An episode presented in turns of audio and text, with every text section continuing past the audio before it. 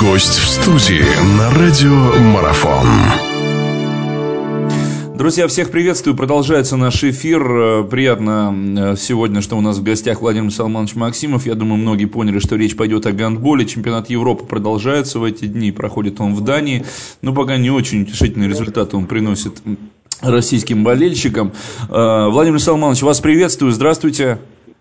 Добрый день. Ну что, давайте вот э, так э, поговорим, обсудим это все. Почему-то что-то как-то у нас не получается. Надежды, наверное, были большие.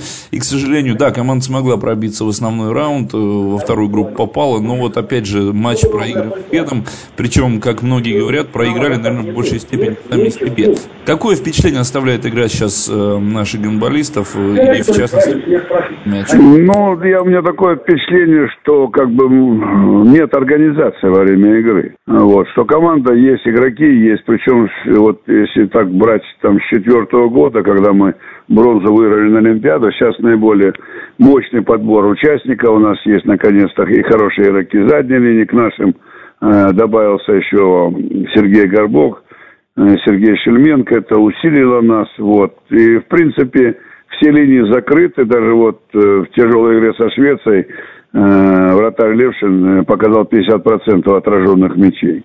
Я думаю, что пока непонятно по какой причине. Я думаю, что это, надо сказать, все больше знает тренер, чем мы. Э, то, что мы видим по телевизору зрители. Команда наша больше провела сборов подготовительных. Организованно начала работать с 18 числа декабря. Вот, многие команды западные собирались там 3, 4, 5 января. У нас у наших был запас прочности. Я думаю, что все вопросы, которые нужно было решать по команде, они решены.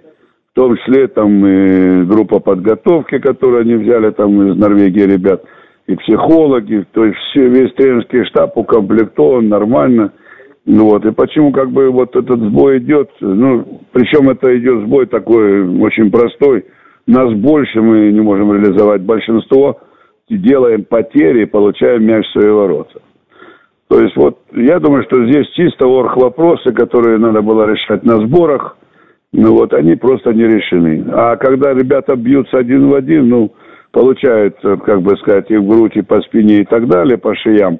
Вот. Но результаты в борьбе давать, конечно, значительно сложнее, чем обыграть, создать ситуацию – при которой реализация будет идти, как бы можно сказать, с меньшими потерями.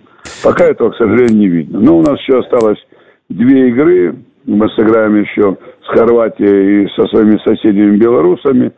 Вот, правда, для нас как бы это уже утешительные заезды, за медали мы не попадаем. Но будем смотреть, болеть и надеяться, что хотя бы к концу этого розыгрыша наша команда заиграет ту силу, которую должна. Владимир Самонович, а если посмотреть на группу, в которую групп, э, сборная России попала изначально, там были французы, поляки и те же самые сербы, да, группа смерти это называлось изначально, и, наверное, то, что наша сборная смогла выйти из этой группы, это уже достижение, как вы считаете?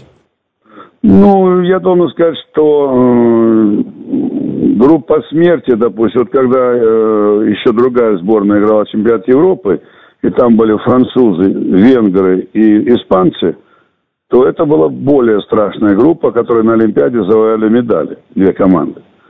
Вот. И несмотря на это, как бы мы хоть не попали в следующий раунд, но если 9 пенальти в нашу сторону с Испанией, один в сторону Испании, то здесь как бы немножко понятно.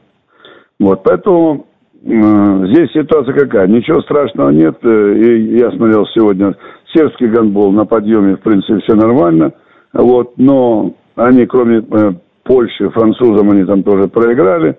Вот нам они проиграли, то есть, значит, ничего страшного не произошло. Польский гандбол немножко поменялся, тоже очень много молодых игроков. Я считаю, что по составу наша команда мощнее. Но вот э, французский гандбол, я считаю, что за счет работы с молодежью, которую они постоянно проводят, еще со времен Константини Даниэля, который был тренером национальной сборной Франции, все это дело организовал. У них постоянно идет хороший приток молодых спортсменов, и они показывают достаточно стабильный вариант. Все, команда Хорватии резко поменялась, реально обыгрывать. Команда э, Швеции тоже поменялась, и э, те, кто знает гандбол, следили на экранах, когда наша команда стала, э, устояла в защите, то шведы ничего особенного из себя не представляли. Они стали играть доверно, не получилось.